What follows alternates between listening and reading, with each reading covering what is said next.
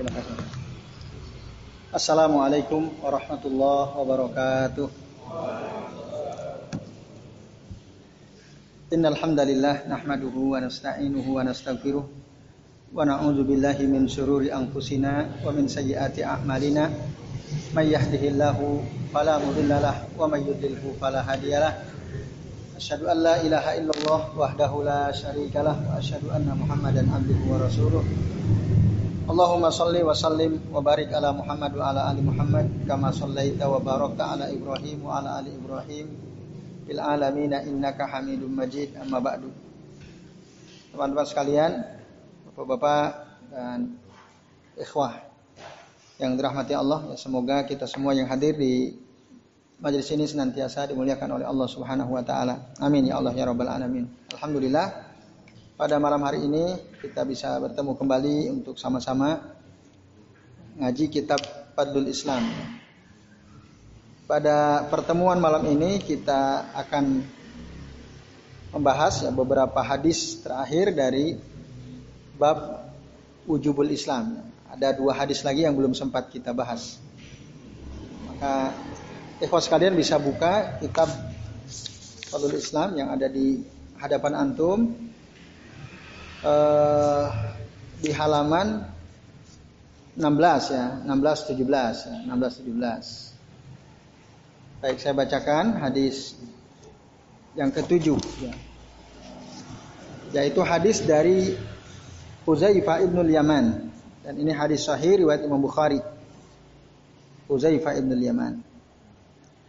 Nah, disebutkan ya sebelum ya sebelum kita masuk pada apa yang tercatat itu di halaman 16 itu disebutkan waktu itu Huzaifah Ibnul Yaman beliau masuk ke masjidnya masuk ke masjid. Annahu kana yadkhulu al masjida wa yaqifu ala hilqin ya au ala hilqit tadris alladzina kanu yata'allamuna al-Qur'an ini apa jadi sebelum beliau mengatakan ini cerita sebelumnya Huzaifah ibn Yaman masuk ke masjid. Nah, seperti inilah kira-kira. Ada seorang sahabat Nabi Huzaifah ibn Yaman masuk ke dalam masjid. Nah, di masjid itu ada hilqatut tadris seperti ini. Jadi ada halakoh hilqah itu halakoh. Artinya orang sedang ada kajiannya, ada kajian. Mengkaji Al-Qur'an, mengkaji hadis-hadis Nabi sallallahu alaihi wasallam. Alladzina kanu yata'allamuna Al-Qur'an di mana mereka ini sedang mempelajari Al-Quran. Nah, kira-kira beginilah situasinya kira-kiranya. Cuma hilkoh itu, hilkoh halakoh itu lingkarannya. Jadi biasanya sebenarnya setengah melingkar gitu ya, hilkoh.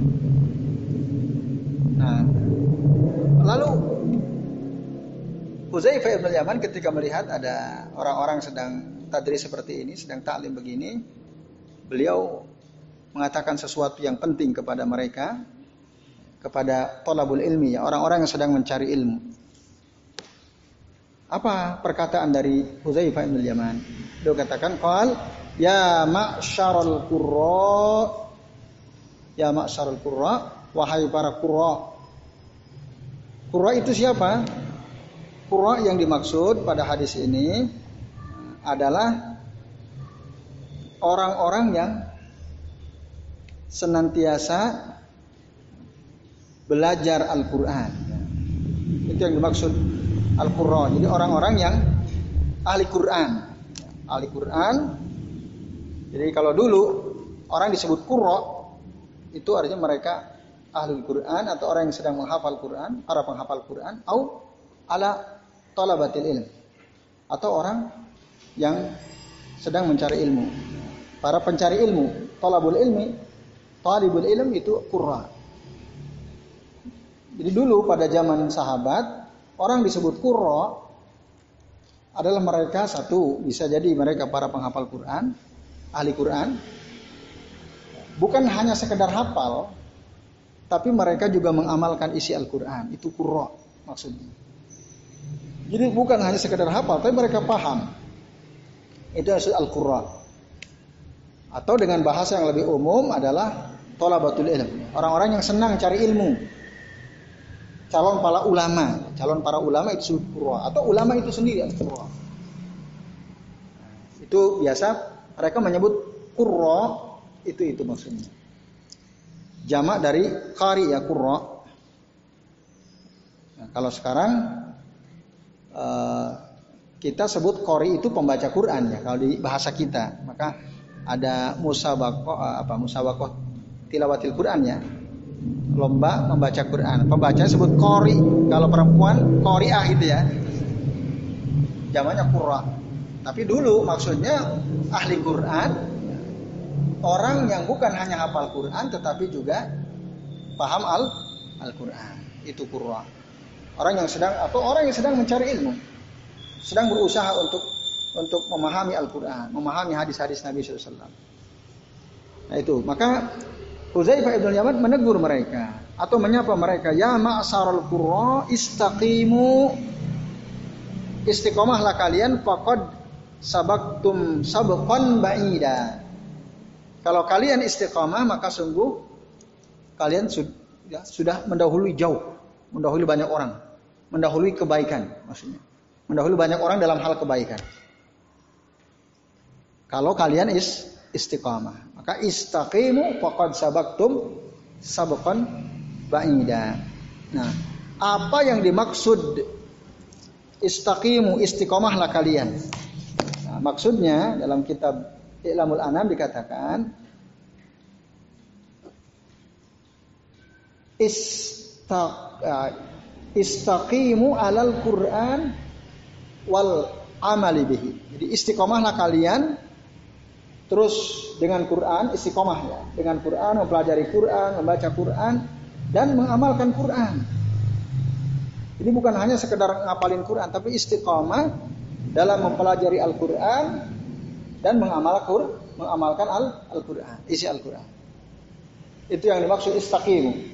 Nah kalau ada orang senantiasa dekat dengan Al-Quran, membaca Quran, memahami Quran, mengamalkan Quran, maka orang ini telah mendahului dalam hal kebaikan sangat jauh.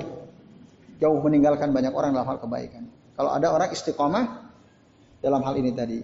Berpegang teguh kepada Quran, mengamalkan Quran, pelajari Al-Quran. Termasuk di majlis-majlis seperti ini. Mempelajari tafsir Al-Quran. Nah, mempelajari hadis-hadis Rasulullah SAW. Lalu kita istiqomah. Setelah ini kita amalkan. Nah, maka Qad sabaktum sabakon ba'ida. Kita telah jauh ya, melesat mendahului banyak orang dalam hal kebaikan. Nah, ini maksud pernyataan dari Huzaifah ibn Yaman. Kata istiqomah sendiri makna asalnya adalah berjalan di atas jalan yang lurus. Jadi yasluku sulukat tariqil mustaqim.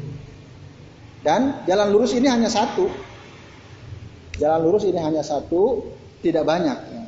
Itu apa? Berjalan di atas pedoman Al-Quran dan Sunnah. Atau di atas jalan Islam. Itu disebut istiqomah itu maknanya. Jadi dia uh, ketika dia ada seseorang, wah dia ini istiqomah orangnya. Berarti dia berjalan di atas uh, pedoman berdasarkan pedoman dari Al-Quran dan dan Sunnah. Tidak milih yang lain. Hanya itu jalan yang ditempuh. Jadi hidupnya ini senantiasa merujuk kepada Quran Sunnah. Nah, tidak kepada yang lain. Nah itulah orang yang kelak nanti dia akan mendahului banyak orang dan sangat jauh melesat meninggalkan orang-orang lain yang tidak istiqomah dalam kebaikan. Jadi mendahului orang dalam banyak kebaikan. Lalu kemudian dia katakan, Fa in akhadtum yaminan wa shimalan faqad dalaltum dalalan ba'ida. Tapi kalau kalian mengambil jalan ke kanan dan ke kiri, artinya menyimpang. Ini udah ada jalan lurus, ah enggak deh saya mau ke kanan, enggak saya mau ke kiri. Ya yamin shimal. Dia ngambil jalan lain selain jalan Islam, selain jalan Quran dan Sunnah. Dia lebih tertarik dengan omongan para filosof misalnya. Para ahli kalam misalnya. Dan lain sebagainya. Tokoh-tokoh ya, dari barat misalnya yang jauh dari Quran Sunnah. Dia ter, lebih tertarik omongan si Samuel Huntington misalnya. Terus siapa lagi? Nietzsche misalnya ya uh, Adam Smith misalnya tokoh-tokoh seperti itu ya atau ya mungkin tokoh-tokoh Islam yang menyimpang dari Quran Sunnah dia lebih senang mengutip itu nah, berarti dia akhada yaminan wasiman kalau itu yang dilakukan dia tinggalkan jalan lurus Islam itu dia tinggalkan Quran Sunnah maka apa kata Uzaifah? Laqad dhalaltum dhalalan ba'ida. Sungguh kalian telah sesat dengan kesesatan yang jauh. Karena kalian sudah menyimpang dari Quran Sunnah. Jadi lihat ada, kalau ada teman kita sampaikan kepadanya ayat Allah, Al-Quran, kita sampaikan kepadanya sunnah Rasulullah, hadis Rasulullah, kok dia nggak seneng? Nah, itu tanda tuh, indikator kalau dia udah menyimpang. Form apa? apa biasanya orang bilang ini banget sih apa ya pokoknya nggak suka gitu kalau kita sampaikan kepadanya ayat Allah tidak suka ketika kita sampaikan kepadanya hadis Rasul Sallallahu Alaihi Wasallam. Nah, apa apa apa tuh orang biasa nyebutnya? Oh, aduh lupa ya bahasanya. Nah itu. Nah, kalau ada orang kok bersikap begitu tidak senang berarti indikatornya udah nyimpang. Maka Nauzubillah ya kita berlindung kepada Allah semoga kita tidak termasuk golongan orang-orang yang seperti itu. Nah, jadi kita harus bangga ketika menyampaikan Quran Sunnah atau mendengarkan ada orang menyampaikan Qala Allah Azza wa Jalla, Qala Nabiyyu sallallahu Oh kita senang, semangat kita dengarnya. Jadi ulama dulu itu begitu. Ya. Mereka cari apa dalam Al-Quran, bagaimana kata Rasulullah. Sampai bahkan mereka harus melakukan perjalanan sangat jauh dalam rangka untuk mendapatkan apa yang pernah dikatakan oleh Rasul SAW. Jadi oh si Pulan pernah mendengar dari Nabi suatu hadis. Oh di mana rumahnya? Oh di sana. Oh di Jogja berarti Jakarta, datangin di Jakarta. Oh ternyata enggak, orangnya tinggal di Surabaya. Ke Surabaya dia pergi. Hanya untuk mendapatkan satu hadis Nabi SAW. Harus sangat berharga. Nah, kalau kita kan gampang banget. Nah, sekarang gampang gitu ya. Nah, kitab-kitab kita bisa beli di toko atau majlis-majlis ilmu di Jogja termasuk alhamdulillah ya. Termasuk gampang gitu. Kita bisa cari majlis-majlis ilmu. Tidak harus ya jauh-jauh keluar daerah, tidak harus. Oh dulu ulama dari Irak harus ke ke Syam, ke Palestina, harus ke Madinah, ke Makkah. Bahkan nanti dari Makkah pun harus pergi jauh ke mana gitu ya. Nah ini ikhwas sekalian. Nah, maka kita harus bangga dengan apa yang ada dalam Al-Quran dan apa yang diterangkan oleh Nabi di dalam sunnahnya. Nah, itulah dia orang yang istiqomah dan jangan menyimpang tadi. Karena kalau kita menyimpang, mengambil jalan lain ya, selain jalan Quran dan Sunnah, maka berarti kita akan mengikuti ya, al hawa, hawa nafsu kita, hawa nafsu kita, wal bidah dan bid'ah bid'ah, ya, perbuatan bid'ah bid'ah. Tidak ada dalam Quran, tidak ada dalam Sunnah, tapi dia senang ikuti itu. Padahal dalam Quran dan Sunnah nggak ada. Tapi dia lebih senang mengikuti itu. Nah ini berarti sudah menyimpang. Makanya Rasul bilang, kullu bid'atin dolalah wa kullu dolalatin binar. Setiap bid'ah itu sesat dan setiap kesesatan ada di neraka. Tapi kalau kita menyimpang dari Quran Sunnah, ya itu artinya ya kita ngikutin hawa nafsu kita atau ngikutin bid'ah. Karena di luar apa yang ada dalam Quran dan dan Sunnah. Dalam urusan agama tentu saja yang saya maksud ya. Bukan dalam urusan dunia. Kalau urusan dunia silahkan. Tapi dalam urusan agama, maka kita harus berpegang teguh kepada Quran dan Sunnah. Itu yang akan selamat. Makanya Rasul bilang, eh, waman ya'is minkum ba'di. Ya, barang siapa yang hidup di antara kalian nanti setelah aku, fasayaroh tilafang kasiro dia akan mendapatkan perbedaan banyak sekali di tengah-tengah masyarakat. Saya kira kita merasakan itu kan. Ada banyak hal yang orang berbeda pendapat tentang A, B, C dan seterusnya. Rasul sudah bilang akan ada nanti banyak perbedaan pendapat. Saya roh ikhtilafan kasira. Lalu gimana? Jangan bingung. Nah, orang yang istiqomah dia tidak akan bingung. Kenapa? Karena Rasul sudah bilang. Apa kata Nabi? alaikum bisunnati wa sunnatil khulafa'ir rasyidin al mahdiyyin. Nah, hendaklah kalian mengikuti sunnahku dan sunnah para khalifah yang mendapatkan petunjuk. Tamassaku berpegang teguhlah kepada sunnahku dan sunnah para sahabat itu. Wa adu alaiha bin nawadzid dan gigitlah dia dengan gigi gerahammu. Nah, Jadi separah apa pun perbedaan yang ada di tengah-tengah masyarakat, masyarakat di negeri kita atau bahkan masyarakat dunia, orang yang udah paham hadis ini dia tenang hidupnya. Karena jelas, pegangannya jelas. Orang ngomong A, B, C, D dan seterusnya. Lihat saja ada nggak dasarnya, nggak ada tinggalin. Mana di antara mereka yang berbeda itu ketika ngomong ini dalilnya. Kalau Rasulullah begini begini. Kalau Nabi Sallam begini begini. Atau kalau Allah Taala fi kitabihil karim seperti ini suaranya. Itu oh berarti jelas ikutin. Jelas gitu ya. Nah, dan jelas pula misalnya kalau hadis berarti jelas kesahihannya atau jelas bahwa hadis itu hadis yang makbul ya. Ini teman-teman sekalian azan ya Allah wa Nah, karena kalau kita terjebak dalam tadi situasi penuh dengan perbedaan lalu akhirnya kita menyimpang mengambil jalan lain selain jalan Quran dan Sunnah maka itu akan merusak. Merusak diri kita sendiri bahkan merusak banyak orang. Karena orang itu akan menjadi baik jika ya, banyak orang-orang soleh di antara mereka, banyak ulama di antara mereka, dan banyak orang-orang yang suka mencari ilmu. Dikatakan oleh penulis kitab ini ya, Ilamul Anam, di annan nasa innama yakunu salihin. Sesungguhnya manusia itu bisa menjadi baik bi ulama ihim. Karena ada ulama dari mereka. Wa talabatil ilmi indahum. Dan ada orang yang semangat mencari ilmu di tengah-tengah mereka. Maka kita ini insya Allah ya, salah satu perangkat yang bisa menjaga kebaikan orang secara umum. Selama masih ada anak-anak muda seperti kita ini, atau ada orang-orang yang senang hadir ke majelis ilmu, insya Allah orang masih dalam kebaikan. Insya Allah. Tapi ketika orang udah males hadir di majelis ilmu, nggak ada yang mau. Ya. Jadi satu kampung tuh nggak ada anak muda nggak ada ngaji. Udah sholat jamaah nggak ada, kajian nggak ada misalnya. Oh udah rusak tuh.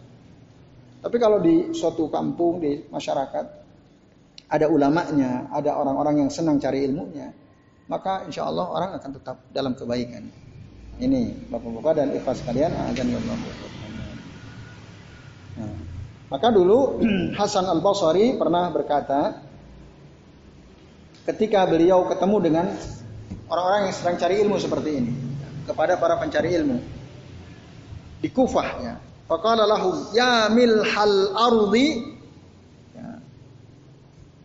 la tabsudu li'annahu in ya fasadal milhu lam yu'kalut ta'am. Wah ini kata-kata luar biasa ya. Jadi Hasan Al Basri ini seorang ulama tabiin. Beliau ini ya, anak susuan dari salah satu istri Nabi Shallallahu Alaihi Wasallam. Kalau nggak salah Ummu Salamah ya. Jadi beliau waktu kecil disusui oleh salah satu istri Rasulullah SAW.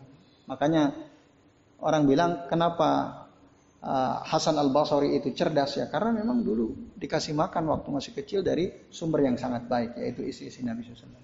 Salah satu isi Nabi SAW. Nah, jadi beliau pernah nasihati orang-orang yang sedang mencari ilmu itu dengan kalimat ya milhal ardi la tafsudu.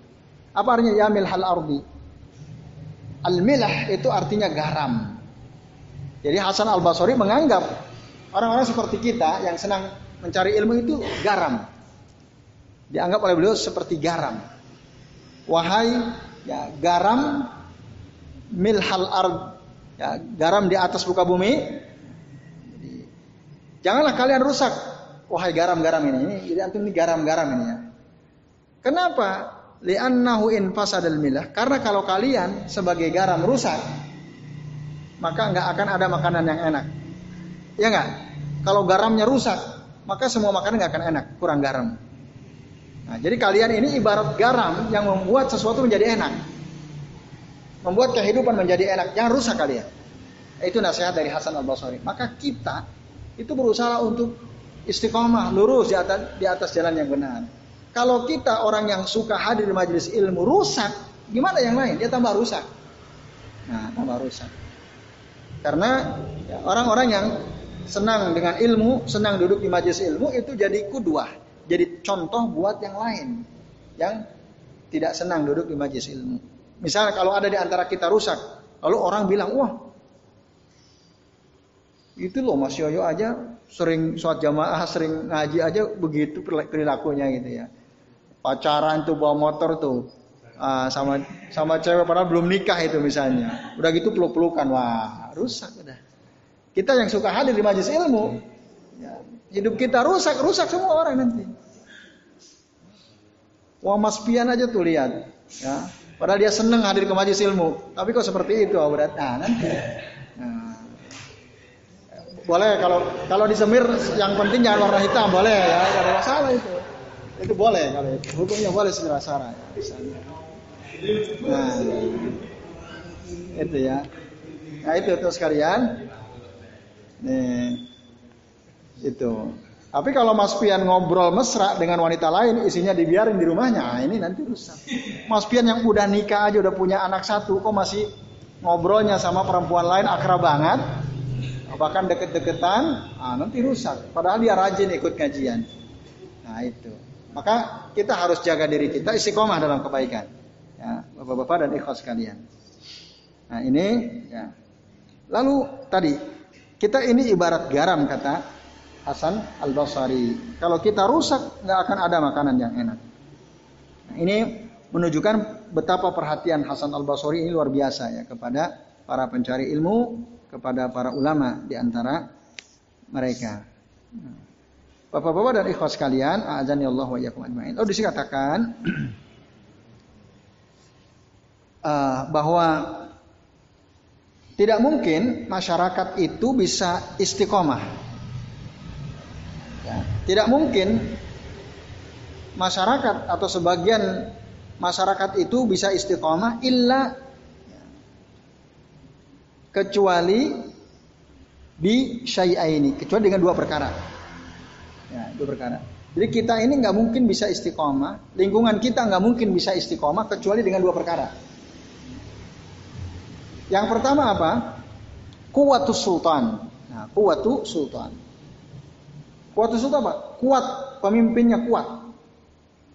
Nah, pemimpin yang kuat itu bisa mengatur masyarakatnya. Tentu saja kuat yang dimaksud di sini kuat dalam kebaikan.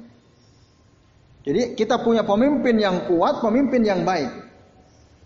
Dengan pemimpin yang baik itulah maka suatu negeri, suatu masyarakat juga akan baik, akan istiqomah. Karena pemimpinnya baik, kuat, jelas. Ya, dia punya kekuat, punya power dan baik orang. Bisa orang istiqomah. Gimana logikanya? Misal di kampung ini ya pemimpinnya bagus misalnya, pemimpinnya. Maka ketika dia melihat ada penyimpangan di tengah-tengah masyarakat, dia langsung akan tegur.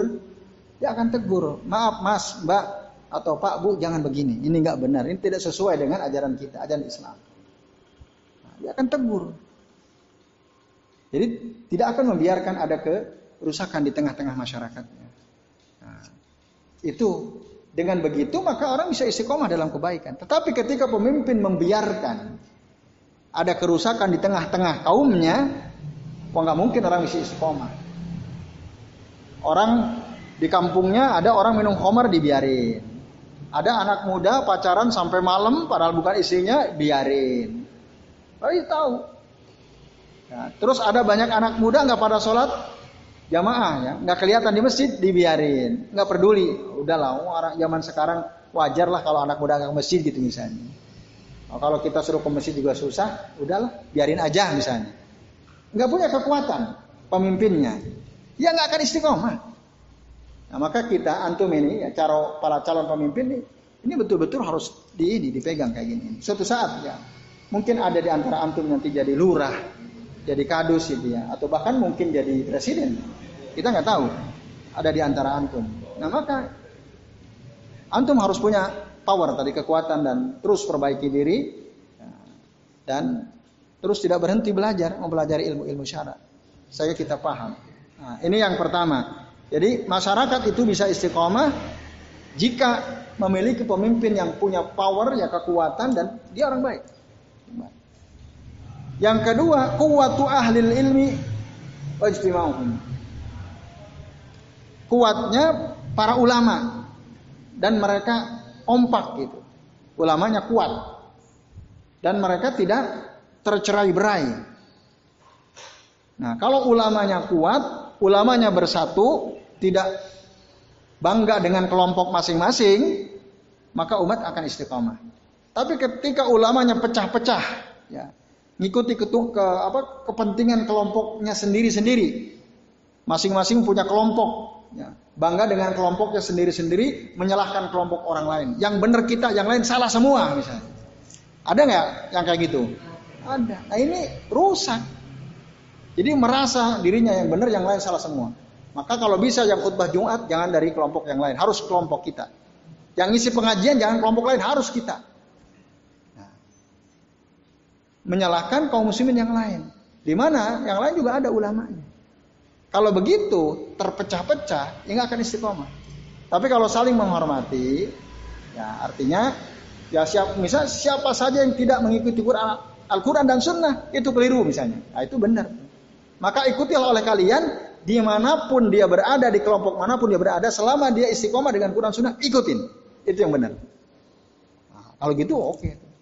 Dia yang menyatukan para ulama itu Quran dan Sunnah. Nah, kalau itu yang terjadi, ya ulamanya bersatu, berdasarkan Quran Sunnah, berjalan berdasarkan pedoman dari Al-Quran dan Sunnah, maka umat bisa istiqomah. Tapi kalau ulamanya hancur, ya ulamanya terpecah belah, pemimpinnya lemah, Ya. Banyak enggak tahu tuntunan syariat misalnya. Wah susah. Di negeri ini susah sekali masyarakatnya, warganya istiqomah. Nah makanya kan banyak kerusakan-kerusakan yang kita lihat. Karena pemimpinnya yang enggak kuat, ya, tidak punya kekuatan. Ulamanya juga pecah-pecah, tidak bersatu. Maka terjadilah kemungkaran-kemungkaran di negeri ini yang sangat masif ya. Banyak kita lihat banyak sekali terjadi. Nah, kita tentu saja berdoa kepada Allah semoga ya satu saat kelak para ulama bisa bersatu, ya, para pemimpin kita mereka juga dekat dengan Quran Sunnah, mereka punya kekuatan tadi untuk bisa menerapkan Quran dan Sunnah. Kita berdoa semoga demikian ya. Amin ya Allah ya Rabbal Alamin. Nah ini bapak-bapak dan ikhwas sekalian, azani Allah wa iyyakum. Nah, maka tadi bersatulah wahai para ulama di bawah naungan Quran dan Sunnah. Bersatulah wahai para pencari ilmu di bawah naungan Al-Quran dan Sunnah. Istiqomahlah untuk senantiasa berjalan di atas manhaj as-salafus saleh. Manhaj as-salafus saleh. Manhaj jalannya para ulama yang soleh. Maksudnya para sahabat Nabi, para ulama tabi'in. Istiqomahlah dalam beramal sesuai Quran Sunnah. Istiqomahlah menjaga lisan, menjaga anggota tubuh kita supaya tetap dalam keadaan baik. Nah, maka kalau itu yang terjadi, kita sebagai pencari ilmu, guru-guru kita sebagai para ulama istiqomah ya, dalam kebaikan, menjauhi hawa nafsu, maka kelak nanti di masa yang akan datang tidak ada yang kita dapatkan kecuali kebaikan, pasti kebaikan. Kalau kita terus berusaha untuk istiqomah. Ini bapak-bapak dan ikhlas sekalian, azan ya Allah wa Nah, lalu kemudian dikatakan waan uh, ya, Waan Muhammad. Ini yang berikutnya ya dalil terakhir. Waan Muhammad bin Waddah annahu kana yadkhulu al masjida fayaqifu al alal hilaqi fayaqul fadzakarahu wa qala. Nah, nah ini. Ini sebenarnya an Muhammad bin Waddah ini adalah periwayat dari hadis di atas dari Huzaifah ibn Yaman Nah, ini kata-kata Huzaifah tetapi dia ini adalah hadis sahih ya atau asarus sahabah yang sahih yang diriwayatkan oleh Muhammad bin Waddah. Lalu dia cerita annahu kana yadkhulu al masjidah fayaqifu ala al hilaki fayaqul. Fadzakarahu lalu menyebutkan apa yang dikatakan oleh uh, Huzaifah bin Yaman yang di atas itu. Lalu setelah itu waqala amba'ana Sufyan ibnu Uyainah an Mujalid ibni Sa'idin an Amir As-Sa'bi an Masruq qal qala Abdullah yakni Abdullah bin Mas'ud radhiyallahu anhu.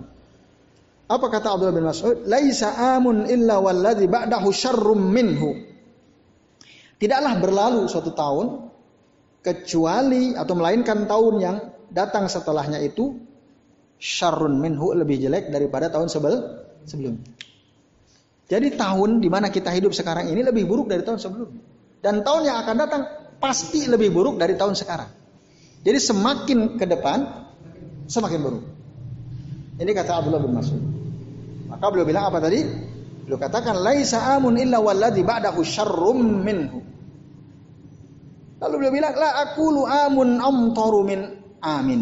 Aku tidak mengatakan ya satu tahun lebih banyak turun hujannya dari yang lain. Tidak, bukan itu yang dimaksud. Artinya gini, aku tidak mengatakan bahwa tahun depan itu hujan lebih sedikit daripada tahun ini. Tahun depan itu air akan sulit daripada tahun sebelumnya. Bukan itu yang dimaksud. Buruk, bukan itu. Karena kalau dari sisi itu bisa jadi di masa yang akan datang mungkin lebih subur daripada sekarang. Kan disebutkan dalam hadis ketika Nabi Isa alaihissalam Allah turunkan ke dunia kan untuk melawan Dajjal. Keadaannya kan waktu Dajjal sudah kalah, ya, Nabi Isa dan bahkan sebelumnya waktu Imam Mahdi ya keadaan sejahtera semua orang. Nah, subur keadaan tanah di semua tempat. Bukan itu. Yang dimaksud bukan itu ya. Lalu beliau juga bilang, wala amun min amin. Dan bukan pula yang dimaksud satu tahun lebih subur dari yang lain. Bukan itu. Jadi ukuran keburukan itu bukan subur atau tidak subur. Bukan subur atau tidak tidak subur. Misalnya tahun ini subur, tahun besok nggak subur, itu yang disebut lebih buruk bukan, bukan itu. Karena bisa jadi tahun yang akan datang mungkin lebih subur dari sekarang. Dan juga bukan wala amirun khairun min amir. Dan juga bukan pula ya seseorang ya seorang penguasa lebih baik daripada penguasa yang lainnya. Artinya, oh tahun ini kita lebih buruk dari tahun sebelumnya. Bukan itu yang maksud. Mungkin pemimpin sekarang ya, hasil survei lebih buruk gitu ya dari sisi kebebasan berpendapat misalnya dari sisi demokrasi kata tokoh kan begitu ya kata para pengamat politik. Uh, bukan itu. Oh kalau gitu berarti tahun depan lebih parah lagi. Nah kan bukan itu maksudnya. Bukan soal pemimpin. Karena bisa jadi nanti tahun 2024 kita punya pemimpin lebih lebih baik dari sekarang bisa jadi. Tapi bukan itu. Bukan itu. Meskipun nanti pemimpin kita di tahun 2024 lebih baik, tetap tahun itu lebih buruk daripada tahun sekarang. Nah, tetap lebih buruk. Maka tadi ya, laisa amun illa walladzi ba'dahu syarrumin. Lalu apa ukuran baik buruknya? Suatu masa itu apa ukuran baik buruknya? Dikatakan lakin zahabu ulamaikum wa khiyarikum. Akan tetapi yang dimaksud tahun yang akan datang itu pasti lebih buruk dari tahun sekarang karena apa?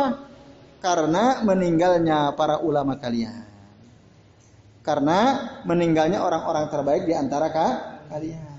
Jadi para ulama semakin sedikit ke depan.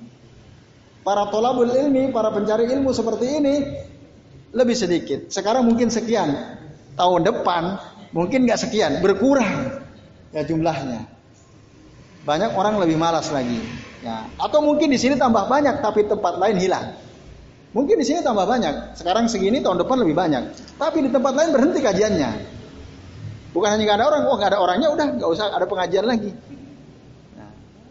Itu. Jadi orang-orang yang senang dengan ilmu akan semakin sedikit, para ulamanya akan semakin sedikit. Itulah yang membuat tahun-tahun di masa yang akan datang keadaannya pasti lebih buruk daripada tahun sebelumnya. Nah, semoga kita ya, tidak ikut buruk gitu ya. Karena Rasul sudah memberikan jaminan juga la tazalu ta'ifatun min ummati zahirina 'alal haqqi la yaduruhum man khazalahum ya hatta ya'tiya yaumul qiyamati senantiasa ada sebagian kecil dari umatku ini yang berusaha untuk terus ya, menegakkan yang hak dan tidak membahayakan mereka orang-orang yang mencaci maki mereka, menghina-hina mereka. Tidak membahayakan sama sekali. Sampai kapan? Sampai datang hari kiamat. Selalu akan selalu ada. Orang baik akan selalu ada. Tapi emang jumlahnya tidak tidak banyak. Semoga kita termasuk itu, to'ifah itu. Maka para ulama menyebutnya to'ifatun mansurah. Ya, kelompok yang ditolong oleh Allah Subhanahu wa taala. Siapa mereka yang berusaha untuk ya, sesuai dengan Quran dan Sunnah? Itu akan ditolong oleh Allah. Semoga kita termasuk bagian dari kelompok itu. Dan itu akan selalu ada. Serusak-rusaknya dunia ini, orang-orang baik akan tetap ada. Tapi memang sedikit, nggak banyak. Jadi semakin ke depan semakin sedikit. Nah, semoga kita termasuk yang sedikit itu. Nah ini bapak-bapak dan ikhwas sekalian, azan ya Allah wa ajma'in. Nah, lalu di sini dikatakan, nah, perginya ulama itu ada dua maknanya. Yang pertama, ya hilangnya para ulama itu ada dua. Yang pertama adalah bimautihim dengan wafatnya mereka. Kita kan sering dengar ya, ada kiai pulan, ulama pulan meninggal, meninggal hampir mungkin tiap hari atau tiap tiap bulan ada ya ulama meninggal. Nah, itulah cara Allah untuk mencabut ilmu. Maka dalam hadis mengatakan, Qala Nabi sallallahu alaihi wasallam, "Innallaha la yakbidul ilma intiza'an yantazi'uhu minal ibad. Sesungguhnya Allah Ta'ala tidak mencabut ilmu secara langsung Allah cabut dari hamba-hambanya. Tidak. Jadi tiba-tiba kita jadi bodoh semua. Enggak, Allah enggak cabut dengan cara seperti itu. Tadinya kita hafal Quran, beberapa surat dari juz 30, tahu-tahu lupa semua kita. Enggak begitu. Ya. Tadinya kita semangat duduk di majlis ilmu, tiba-tiba Allah cabut. Enggak punya semangat, bukan itu. Bukan begitu cara Allah ya mencabut ilmu. Tapi bagaimana caranya? Walakin yakbidul ilma biqabdil ulama. Tetapi Allah mencabut ilmu dengan cara mewafatkan para ulama. Hatta idza lam yabqa aliman. Sehingga nanti suatu saat tidak lagi ada ulama. Allah wafatkan. Termasuk orang-orang yang senang mencari ilmu Allah wafatkan. Nah, sehingga nanti akhirnya nggak ada lagi ulama, susah nyari ulama, susah nyari orang yang suka hadir di majelis ilmu. Maka teman-teman sekalian, selama ada orang yang ya punya ilmu, manfaatkanlah waktu kita untuk belajar tolabul ilmu. Nanti ada saat di mana Allah cabut mereka. Bahkan mungkin kita Allah cabut juga nyawa kita. Nggak ada lagi orang yang senang cari ilmu. Nah, itulah cara Allah mencabut ilmu. Akhirnya kalau udah habis semua, ya atau sangat sedikit, ittakhadhan nasuru usan juhala. Orang akan ya, menjadikan pemimpin mereka dari kalangan orang-orang jahil yang tidak punya ilmu. Maksudnya, ya orang yang baca Quran aja nggak bisa, itu nanti orang yang baca Quran nggak bisa, nggak pernah belajar ikro misalnya atau huruf hijaiyah, saya nggak baca Quran nggak ngerti. Hukum-hukum syarat dia nggak paham, bagaimana cara sholat jenazah dia nggak ngerti dan seterusnya. Tapi nanti orang seperti ini akan dijadikan pemimpin. Ada saat nanti seperti itu. Ittakhadhan nasuru usan juhala. Dia nggak pernah ngaji, tapi kemudian dijadikan pemimpin. Bahkan ya, ya mungkin dari mulai dia lahir sampai dia dewasa nyentuh Quran jarang sekali misalnya. Tapi justru nanti itu orang-orang yang akan diangkat menjadi pemimpin oleh manusia. Kala itu ya, kala para ulama udah Allah wafatkan, para pencari ilmu juga sudah tidak ada. Nah, maka apa? Pasuilu. Akhirnya mereka akan ditanya oleh orang-orang, oleh masyarakat, oleh warganya, nah, oleh rakyatnya. Fa'aftau bi ghairi ilmin. Akhirnya mereka berfatwa tanpa il, ilmu. Fadallu wa adallu. Mereka sesat dan menyesatkan. Nah, maka alhamdulillah kalau kita punya semangat untuk ngaji ya, semangat hadir di majelis ilmu, Ketika kita dimintai fatwa oleh seseorang, kita ditanya, nah kita akan bisa menjawab sesuai Quran dan Sunnah. Kalau kita nggak mampu, kita tanya orang yang lebih tahu daripada kita. Nah itu kan kadang di masyarakat gitu ya, teman-teman kita bertanya kepada kita, ini gimana sih, ini gimana sih? Kalau kita sering hadir di majelis ilmu kan kita, oh iya dulu saya pernah haji begini-begini. Oh kalau begini seperti ini. Oh kalau kita lupa tanya, Ustadz Afwan ada pertanyaan seperti ini, gimana jawabannya? Nah ini. Kalau udah nggak ada, wah repot. Nanti yang ada apa? Ya orang asal ngomong. Nah, jadi hukumnya kalau berzina dengan pacar suka sama suka gimana? Enggak oh, apa-apa, yang penting kan suka sama suka misalnya. Kan bahaya tuh fatwa seperti itu. Karena dia nggak tahu. hukumnya berzina misalnya. Nah ini terus kalian ya. Nah itu yang pertama. Jadi nanti wafat Allah mewafatkan para ulama termasuk para pencari ilmu seperti kita ini akan semakin sedikit. Nah, tapi semoga kita senantiasa diberi ya, semangat oleh Allah dalam hati kita untuk cinta hadir di majelis ilmu. Amin ya Allah ya rabbal alamin. Yang kedua, au bikillatihim wa muzahamatihim bi aqwamin yaqisunal umuro bi araihim. Atau yang dimaksud hilangnya ulama itu bukan diwafatkan saja. Uh, tapi semakin sedikit itu maksudnya. Ulama ada tapi semakin sedikit. Udah semakin sedikit. Lalu mereka senang berkumpul dengan orang-orang dengan suatu kaum yang lebih mengedepankan akal daripada Quran dan Sunnah. Nanti ada. Jadi dia ulama, dianggap ulama, tapi kumpulnya, nongkrongnya, kalau ibarat anak muda gitu nongkrongnya bersama-sama dengan orang-orang yang mengagung-agungkan akal. Jadi tidak senang pada Quran dan Sunnah. Nah ini bahaya. Kalau ulama sudah bergaul, akrab mesra dengan orang-orang yang tadi mengagung-agungkan akal, itulah ya satu kondisi di mana ulama sudah hilang. Nanti mereka akan terpengaruh. Nah, makanya kata Abdullah bin Mas'ud di akhir perkataan beliau, ya summa yahdusu aqwamun yakisunal umuro bi araihim. Kemudian muncullah kaum-kaum yang menganalogikan atau mengkiaskan berbagai urusan dengan akal akal mereka dengan ra'yu ara itu ra'yu pendapat-pendapat mereka sendiri tidak mengambil dari dari Al-Qur'an dan Sunnah ya. Payuh damul islamu wa yuslam. Saat itulah Islam menjadi hancur dan rusak. Karena orang ketika ngomong ketika berfatwa tidak dari Quran dan Sunnah. Nah, maka kita berusaha ketika akan mengatakan A, B, C, sebutkan ayatnya ini dalilnya, ini sunnahnya. Jangan dibilang orang apa-apa dalil, apa-apa dalil. Ciri-ciri orang yang ilmunya masih cetek katanya selalu mengucapkan dalil. Nah, itu bahaya itu. Coba ada tuh orang begitu. Jadi ciri-ciri orang yang ilmunya masih rendah, kalau dia ngomong pakai dalil tuh ciri-ciri. Orang udah hebat itu nggak pakai dalil ngomongnya, nah, kan bahaya itu. Ada nggak orang ngomong begitu? Ada. Ngaco yang seperti itu. Tapi sayangnya tokoh begitu itu justru jadi panutan. Ya kan? Jadi panutan. Maka hati-hati sekalian.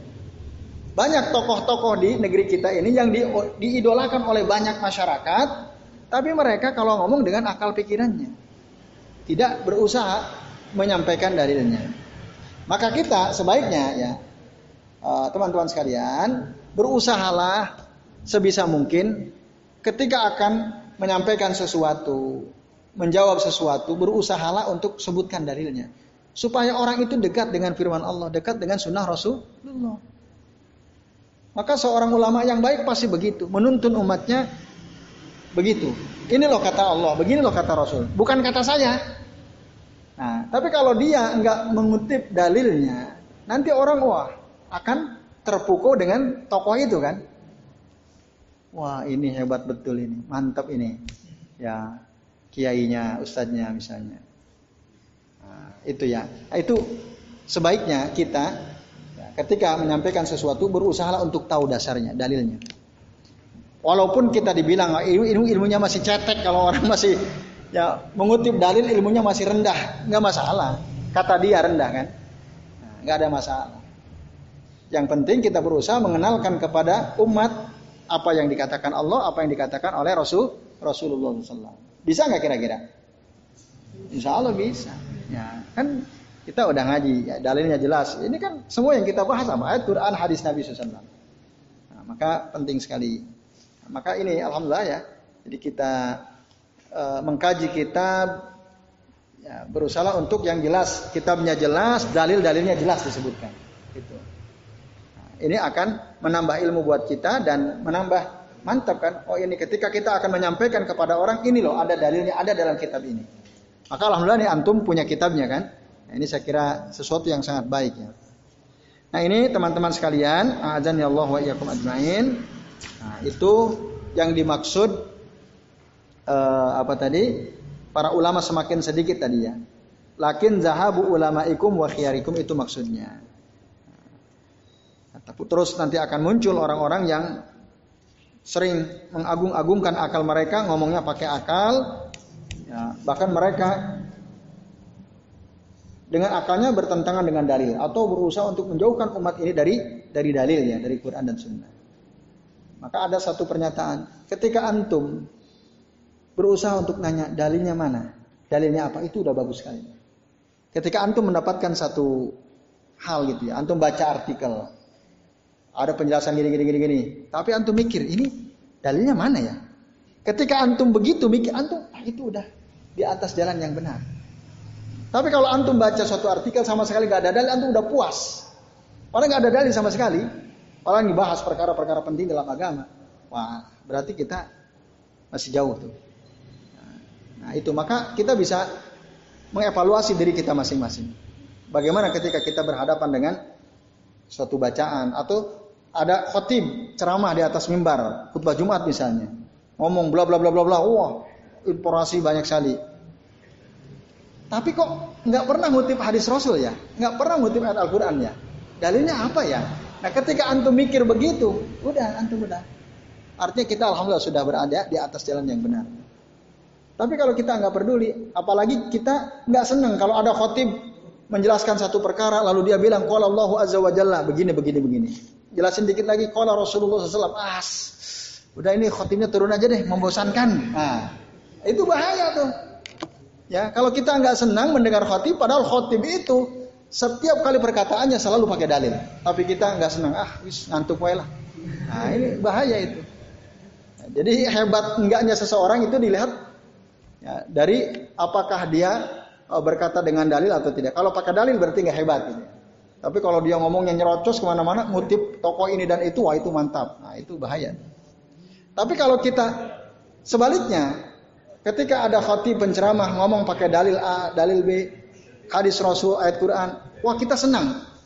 Kita jadi nyaman gitu. Tenang kita. Oh iya, oh iya.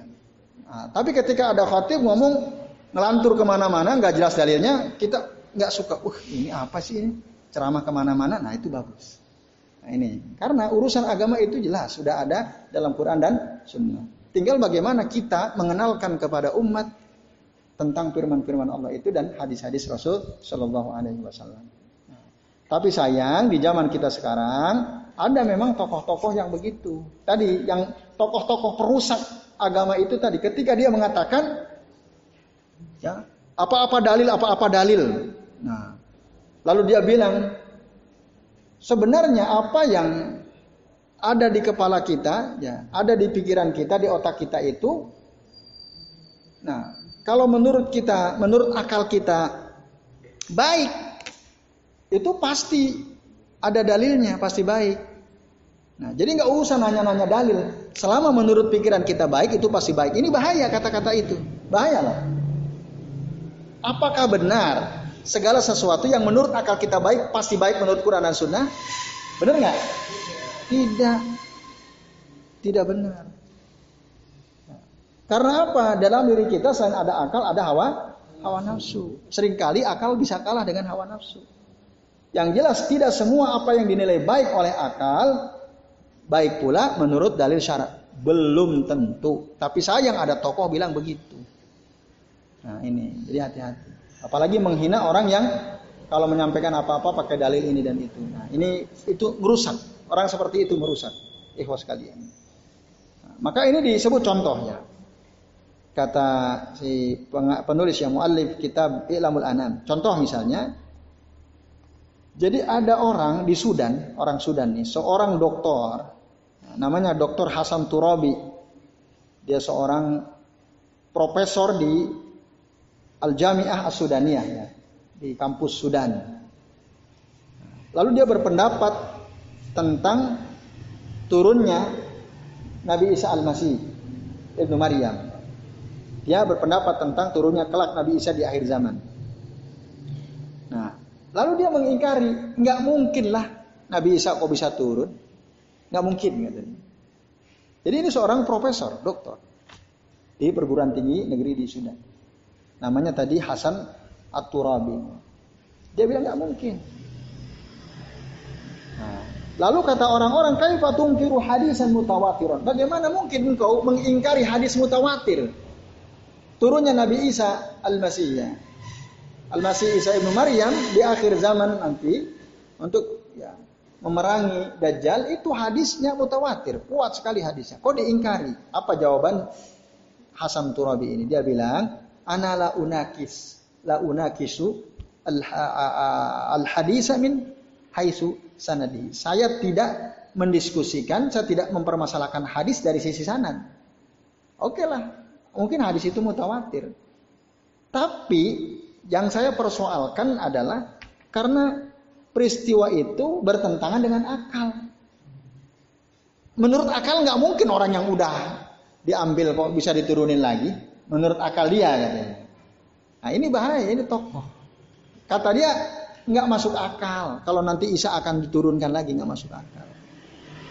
Nah, padahal dalilnya jelas. Nah, maka pikiran orang ini, Doktor Hasan Turabi ini, dia mengagungkan akal, mengabaikan dalil. Nah, orang yang seperti ini berbahaya. Banyaklah tokoh-tokoh di kita juga banyaknya. Maka hati-hati, eh, jangan tertipu oleh kehebatan retorika mereka yang sebenarnya lagi memalingkan kita dari dalil Quran dan Sunnah. Ini ikhwas kalian. nah, kalau begitu yang terjadi ya banyak orang mengukur uh, membuat standar kebenaran itu berdasarkan akalnya. Nah, itulah nanti lambat laun Islam akan hancur. Islam akan rusak. Nah, yang dimaksud rusaknya Islam hancurnya Islam itu bukan Islam hilang, bukan. Tapi maksudnya apa? Maksudnya banyak orang-orang Islam yang bingung atau meninggalkan Al-Quran dan Sunnah. Itulah saat di mana Islam dianggap hancur. Kalau Islam itu sendiri akan Allah jaga sampai kiamat akan ada. Islam nggak akan hilang agama Islam. Syariat Islam nggak akan hilang. Yang hancur, yang rusak itu ya umatnya. Jadi banyak umat merotoli, meninggalkan ajaran-ajaran Islam. Nah ini. Maka ketika kita berpaling kepada jalan di luar jalan Quran Sunnah, kita meninggalkan Al-Quran dan Sunnah, akhirnya apa yang terjadi? Nah nanti lepaslah dari kita syariat Islam secara perlahan-lahan ikatan keislaman kita ya tun qadu urwatan urwatan hatta la tabqa minhu akan hilang sedikit demi sedikit sehingga nggak ada yang tersisa. Jadi kita udah nggak semangat lagi jalanin Islam. Ya. Ilmu-ilmu Islam, hukum-hukum syarak kita tinggalkan satu-satu. Nah, itulah nanti rusak. Orang jauh dari dari syariat Islam. Nah, itulah saat di mana Islam yang dimaksud Islam hancur itu begitu ya. Orang nggak ada lagi yang peduli dengan bahwa riba itu haram misalnya contohnya. Jadi orang semua anggap sekarang oh riba itu nggak apa-apa. Udah hilang tuh. Padahal itu jelas. Allah haramkan riba ya. Ahallallahu bai'a wa harrama ar-riba. Tapi orang udah nggak peduli, nggak apa-apa. Gimana lagi sekarang susah? Ya, semua harus terjab, uh, terpaksa kita bertransaksi dengan transaksi ribawi kan begitu. Nah, eh jangan pacaran. Oh, kalau nggak pacaran, kapan saya bisa nikah misalnya? Nah, jadi orang mengabaikan hukum-hukum Islam.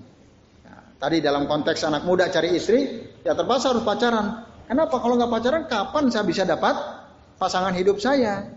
Padahal misalnya hadis Nabi jelas mengatakan, ya jadi janganlah salah seorang di antara kalian la yahluwanna ahadukum bimra'atin illa ma'a ma'adhi mahramin. Janganlah sesekali salah seorang di antara kalian berdua-dua dengan wanita kecuali ada mah mahramnya misalnya. Tapi banyak anak muda sekarang nggak peduli itu. nggak peduli itu misalnya. Nah, terus ketika pacaran pegang-pegangan tangan. Wah kalau nggak gini gimana bisa buat ikatan katanya. Wah hilang tuh syariat Islam. Padahal Nabi pernah mengatakan bi ayut ana ra'su ahadikum bi mihyatin min hadidin khairul lahu min an yamusa imra imra'atan la tahillu lahu. Ya, ditusuk kepala salah seorang kalian di antara kalian dengan jarum dari besi itu lebih baik daripada dia menyentuh tangan wanita yang tidak halal bah, baginya misalnya. Dan masih banyak hal lain yang lepas dari diri seorang muslim syariat Islam. Pelan-pelan lepas, lepas, lepas. Nah, ketika semua orang Islam pada umumnya begitu, nggak peduli dengan syariat Islam, saat itulah Islam hancur. Yang dimaksud hancur tadi banyak di antara kaum muslimin tidak peduli dengan syariat Islam, dengan petunjuk Islam. Nauzubillah min ya kita berlindung kepada Allah dari keadaan seperti itu. Maka iwas sekalian mari ya kita kuatkan iman kita, ya kuatkan keterikatan kita kepada Quran dan Sunnah. Jadi kita selalu bertanya pada diri, aduh ini boleh nggak ya? Bagaimana ya dalam Al-Quran, dalam hadis Nabi boleh atau tidak? Nah, kita selalu dikontrol oleh Quran dan Sunnah. Karena itulah pedoman kita. Kalau begitu, maka insya Allah kebaikan akan selalu membersamai kita. Ya. Nah ini teman sekalian, saya kira ini yang bisa kita bahas. Uh, maka ini kata ini ya, kata saya Al Usaimi, uh, saya Soleh ya bin Abdullah bin Hamad Al Usaimi kata beliau, dalil terakhir ini ya, menunjukkan bahwa kita harus senantiasa berusaha dekat dengan para ulama, dekat dengan ilmu, terikat dengan ilmu. Nah, kedekatan kita dengan ilmu, kedekatan kita dengan para ulama itulah yang akan menyelamatkan kita. Oleh karenanya payakunu iltizamul Islam wajiban. Nah, ilmu itu maksudnya ya Quran dan Sunnah dan ini merupakan pedoman dasar dalam Islam. Maka ketika kita uh, ingin selamat, ingin supaya Islam ini bangkit, tidak ada caranya kecuali kita berpegang teguh kepada Quran Sunnah. Nah, maka dengan demikian apa yang kita bisa pahami, berpegang teguh kepada Quran Sunnah, berpegang teguh kepada Islam, itu adalah suatu kewajiban. Karena dengan itulah kita akan selamat. Karena dengan itulah kita akan selalu berada di atas kebaikan. Ini artinya berislam itu adalah sesuatu yang wajib, perkara yang wajib untuk dilakukan oleh setiap orang.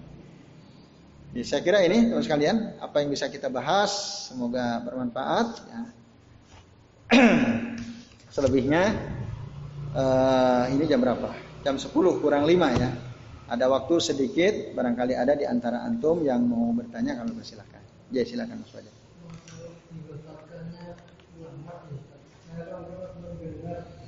Kalau munculnya dajjal itu nanti kan ulama-ulama akan dicabut-cabut sehingga manusianya rusak. Ya. Dan arti mungkin bisa tergambarkan adanya jalan itu ada laki-laki yang lupa melakukan zina. Ah, ah, ah. Ada orang yang mengganggu ah. ini ah, ah. itu gimana ya?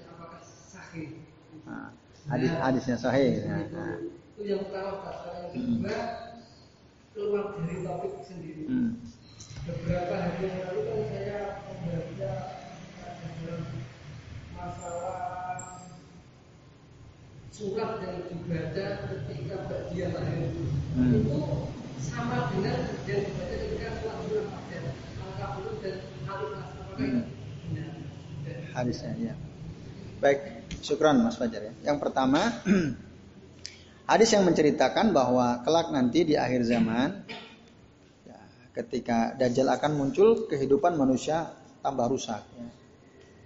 karena ulama tidak ada orang yang tahu ilmu sudah ya, berkurang sangat sedikit. Akhirnya ya banyak perbuatan-perbuatan menyimpang secara terbuka. Maka dalam hadis katakan begini uh, satat taba'anna sunanal ladina mangkana qablakum kelak nanti kalian itu akan mengikuti kebiasaan kebiasaan orang-orang kaum sebelum kalian ya. uh, sibran bi sibrin ziroan bi ziroin. Sehasta demi sehasta, sejengkal demi sejengkal. Kita akan mengikuti kebiasaan kaum sebelum kalian maksud orang-orang Yahudi, orang-orang Nasrani, orang kafir. Nah, dalam satu riwayat katakan hatta lau dakhalu hujradubin la dakhaltumu. Bahkan ya, ketika mereka masuk lubang lubang dob ya, dob itu kadal gurun gitu ya.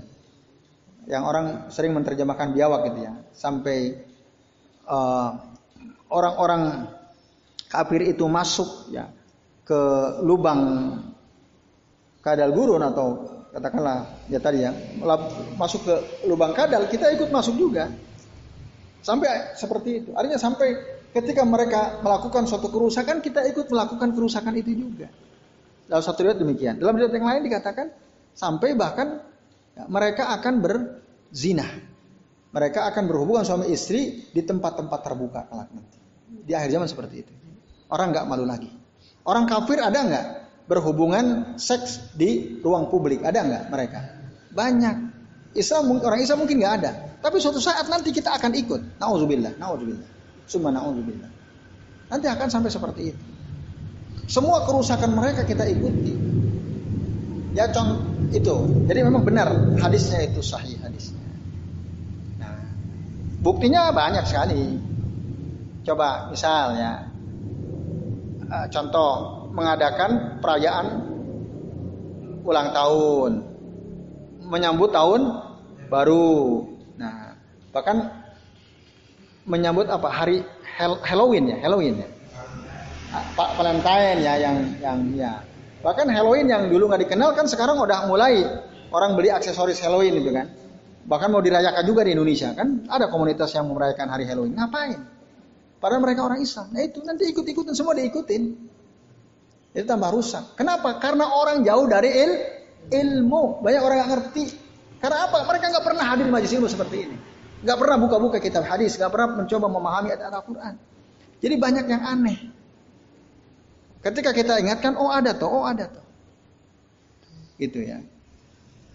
Jadi ada. Dia seorang guru, ya, seorang guru di sebuah lembaga pendidikan Islam. Dia nggak tahu, ternyata ngobrol berdua-duaan dengan wanita itu nggak boleh dia nggak tahu. Baru tahu saya dikasih tahu, padahal dia sudah profesinya seorang bu. Oh ada toh larangan berdua-duaan dengan wanita. Oh ada toh larangan berpegangan dengan wanita yang bukan mahram. Dia baru tahu padahal dia seorang guru. Nah, coba bayangkan. Bagaimana orang awam, ya. Nah, ini, jadi ini menunjukkan ilmu ya itu semakin sedikit, semakin sedikit orang senang kepada ilmu. Ini banyak orang nggak ngerti. Nah itu. Jadi itu Mas Fajar ya. Nah, kalau banyak orang nggak ngerti, aja mereka menyimpang. Maka dikatakan di sini, ya kata saya bin Bas ya. Fakun ala tariqi walau muktasidan ma'al abroril muktasidin khairun min an yasluka turuqal munharifah anil huda li'annaha tudilluhu wa tub'iduhu anillah anillahi azza wa jalla. Jadilah engkau berjalan di atas jalan yang sesuai dengan sunnah. Merasa cukup udah. Pokoknya saya udah, pokoknya saya ikuti Quran sunnah. Jadilah orang yang seperti itu. Dia merasa cukup dengan Quran dan sunnah. Bersama siapa? Bersama orang-orang baik yang merasa cukup dengan Quran Sunnah. Jadilah kalian seperti itu. Itu lebih baik. Khairun min an yasluka turuqal munharifah anil huda. Lebih baik daripada ya, orang-orang yang menempuh jalan yang menyimpang dari petunjuk Allah. Kenapa li annaha tudilluhu wa tub'iduhu anillahi azza wa jalla. Karena kalau kita ngikutin orang-orang yang menempuh jalan selain jalan Quran Sunnah itu akan membuat kita sesat dan semakin jauh dari Allah Subhanahu Wa Taala. Maka cukuplah kita uh, jadilah kita menjadi orang yang merasa sudah sangat cukup dengan Al-Quran dan Sunnah, nggak perlu lagi ke eh, jalan-jalan uh, lainnya. Nah, tapi sayang tadi banyak orang Islam sendiri banyak belajar uh, Islam itu kepada orang kafir. Sebagian orang yang dapat beasiswa ke, ke Amerika, ke Jerman, ke Belanda, ke Perancis dan lain sebagainya, Belajar apa? Islamic Studies kan. Studi tentang Islam. Yang ngajar siapa? Ternyata profesornya bukan orang Islam. Ngajarin tentang bagaimana kita bisa belajar baik tentang Islam sementara guru yang ngajarin kita sholat aja enggak. Ya, hidupnya sehari-hari mabok. Ya, ke diskotik kalau lagi stres dan seterusnya. Kok kita belajar Islam kepada orang seperti itu? Atau walaupun secara uh, attitude baik ya, secara etika dia baik di masyarakat. Tapi ya kalau dia bukan muslim, tidak sepantasnya kita belajar tentang Quran Sunnah kepada orang yang bukan Islam. Ya, itu. Maka belajarlah kepada orang-orang yang muslim juga, yang tahu manhaj yang benar. Ya, manhaj para sahabatnya, para ulama yang soleh, salafus saleh. Yaitu Mas Fajar yang pertama itu ya. Jadi betul hadis. Yang kedua uh, membaca surah dalam sholat ba'diyah maghrib sama dengan sholat sunnah fajar. Ya, sholat sunnah fajar Rasul sering membaca al kafirun sama al al ikhlas. Walaupun nanti di riwayat yang lain kadang juga membaca surah lain kadang-kadang, tapi sering membaca al kafirun dan al ikhlas. Nah, ada juga yang kalau yang pernah kami baca, saya baca, jadi Rasul kadang-kadang sholat maghrib ya. Sholat maghribnya kadang-kadang membaca surah Al-Kafirun dan surah Al-Ikhlas setelah suratul Fatihah. Nah itu yang yang pernah saya baca. Nah itu hadis yang pernah saya baca. Nah, sementara yang sholat sunnah dia maghrib, uh, Rasul selalu membaca Al-Kafirun sama Al-Ikhlas. Nah, saya belum belum mendapatkan dalilnya, tapi bisa jadi benar Allah taala alam. Nah, ini informasi lah buat saya. Jadi antum pernah baca ada hadis yang menyatakan Rasulullah membaca surah dalam sholat sunnah ba'diyah maghrib Al-Kafirun nama Al-Ikhlas. Saya kira ini jadi ilmu ya buat kita semua kalau memang betul hadisnya. Yaitu. Kalau antum tanya apakah hadisnya sahih atau tidak, Sementara Allah alam saya belum tahu ya, apakah hadisnya sahih atau atau tidak. Ya, ya silakan kalau mau. Rasulullah biasa membaca surat Al-Kafirun sama Al-Islam. Ya. Yang cuma pendek ya. Ya. Bagaimana pahalanya lebih besar karena kalau kita membaca surat itu yang panjang dalam sholat sunnah fajar. Oh, ya. Mana? Hmm. Ya. Ya, terima kasih Pak Lukman. Mengikut, mengikuti petunjuk Nabi itu lebih baik. Khairul khairul inna khairul hadi hadi Muhammadin sallallahu alaihi wasallam. Sesungguhnya sebaik-baik petunjuk adalah petunjuk Nabi Muhammad sallallahu alaihi wasallam. Kalau petunjuk Nabi ya, mengatakan bahwa beliau kalau sholat sunnah fajar membaca al-kafirun sama al-ikhlas setelah suratul fatihah ya di rokat pertama al-kafirun rokat kedua al-ikhlas maka itu yang terbaik kalau kita panjangin menjadi enggak baik karena menyelisihi sunnah Rasul SAW itu sama Rasul mengatakan bahwa tidak ada sholat setelah fajar kecuali rokaat artinya setelah azan subuh tidak lagi ada sholat sunnah kecuali dua rokaat sholat sunnah fajar Kecuali nanti sholat, sholat sunnah dia apa?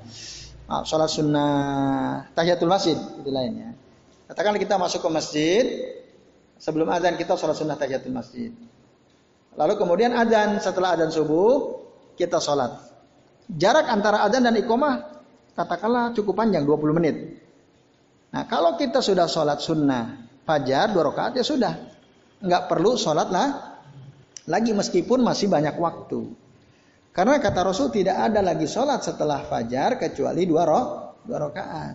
Nah dulu ada seseorang yang setelah selesai sholat sunnah fajar dia sholat lagi. Lalu ditegur oleh seorang ulama kala itu. Ya, ditegur. Kenapa kamu sholat lagi? Nah, lalu yang ditegur itu ngomong, apakah karena saya sholat saya akan masuk ke dalam neraka? Apakah karena sholat saya akan masuk ke dalam neraka? Bukankah sholat itu satu kebaikan? Nah, lalu kata ulamanya itu, bukan karena sholatmu yang menyebabkan engkau masuk neraka. Tetapi karena engkau menyelisihi sunnah nabimu. Menyelisih sunnah Rasulullah SAW. Itu yang menyebabkan engkau masuk neraka. Makanya dalam Al-Quran Allah bilang apa? Fal yahdharil ladina yukhalifuna an amrihi an tusibahum fitnatun yusibahum azabun alim. Hendaklah berhati-hati orang-orang yang menyelisihi perintah Nabi. Karena apa? Karena kelak dia akan tertimpa azab di dunia antusibahum fitnah. Fitnah maksudnya menurut sebagian mufasir adab di dunia au yusibahum azabun alim. Atau nanti dia kelak akan tertimpa azab yang pedih. Kapan di akhirat? Sebab apa? Menyelisihi sunnah Rasulullah SAW. Nah itu. Itu Pak Lukman. Jadi tentu saja lebih baik kita membaca surah yang sesuai dengan sunnah Rasul. Walaupun secara logika kan baca Al-Quran lebih banyak, lebih bagus. Bahkan dalam hadis ada man qara'a harfan minal qur'ani falahu hasanatun bi asri amsalihah. Iya, tapi konteksnya lain. Jangan jadi jangan digatuk-gatukan gitu ya. Karena Rasul tentu tahu itu, tapi prakteknya Rasulullah ketika sholat sunnah fajar, beliau membaca seringnya membaca surah Al-Kafirun dan surah uh, Al-Ikhlas ya, surah Al-Ikhlas. Ya, itu Lukman. Ketika Rasulullah masih hidup, hidup hmm. itu dimarahi nggak kira-kira? baca selain itu. Ah. Enggak, enggak, enggak ada riwayat yang menjelaskan soal itu. Misalnya setidaknya sampai detik ini saya tidak pernah membaca, misalnya ada kasus di mana sahabat membaca surah yang panjang. Membaca surah yang panjang lalu oleh Rasul ditegur. Nah, saya belum pernah membaca ada riwayat seperti itu. Tapi yang ada Rasul menyuruh kita untuk sholat ya, dua rakaat fatain khafifatain itu yang ringan. Itu soal sunnah fajar itu yang ringan. Makanya kata Aisyah, beliau itu bacanya al kafirun sama al ikhlas itu. Jadi, Allah taala. Ya. ya, silakan. Ya.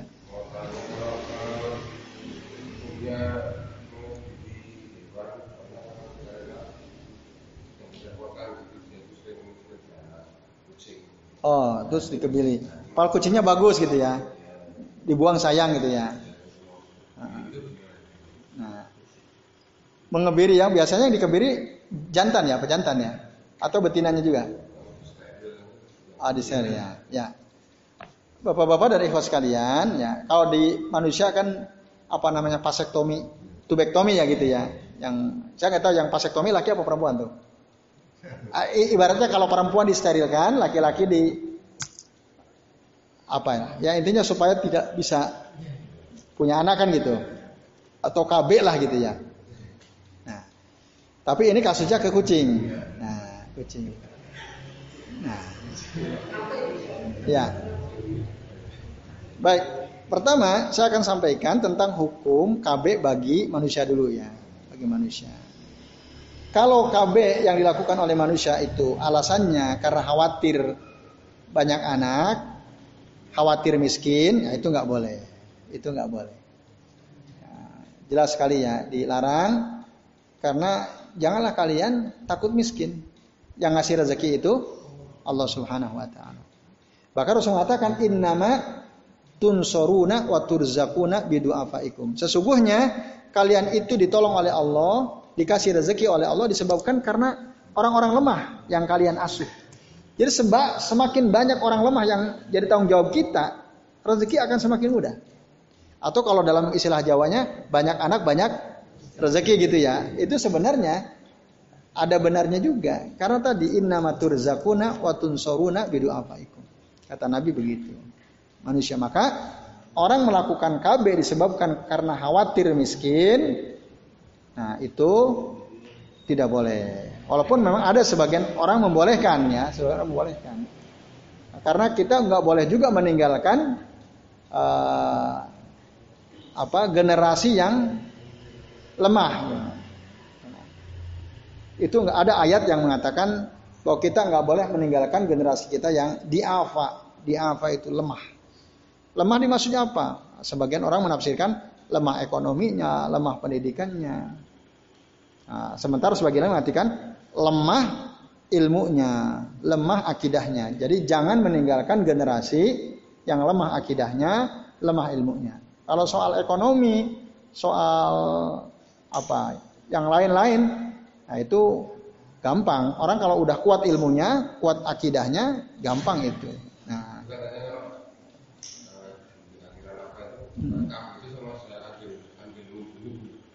Ya, ada yang yang yang mengatakan tadi berarti sama dengan ya aborsi gitu ya, sama membunuh. Tapi sebagai ulama enggak. E, kalau bahkan aborsi pun ya kalau memang ada ajal azal tahu azal ya? Azal azal itu berhubungan suami istri tapi tidak ditumpahkan di dalam istri ya di luar itu ajal. Itu kutailah ya kutai pembunuhan kecil gitu ya.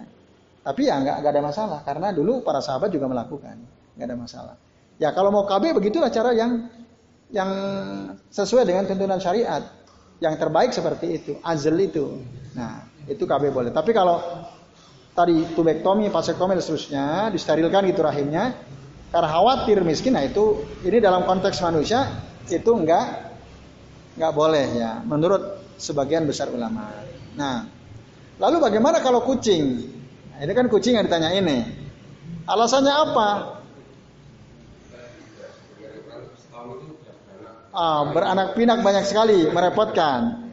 Nah, sebenarnya Ya, kita kan bisa berbagi sama orang. Kalau punya anak, kasih ke orang. Ya, tidak perlu di apa disterilkan gitu ya, tidak perlu disterilkan.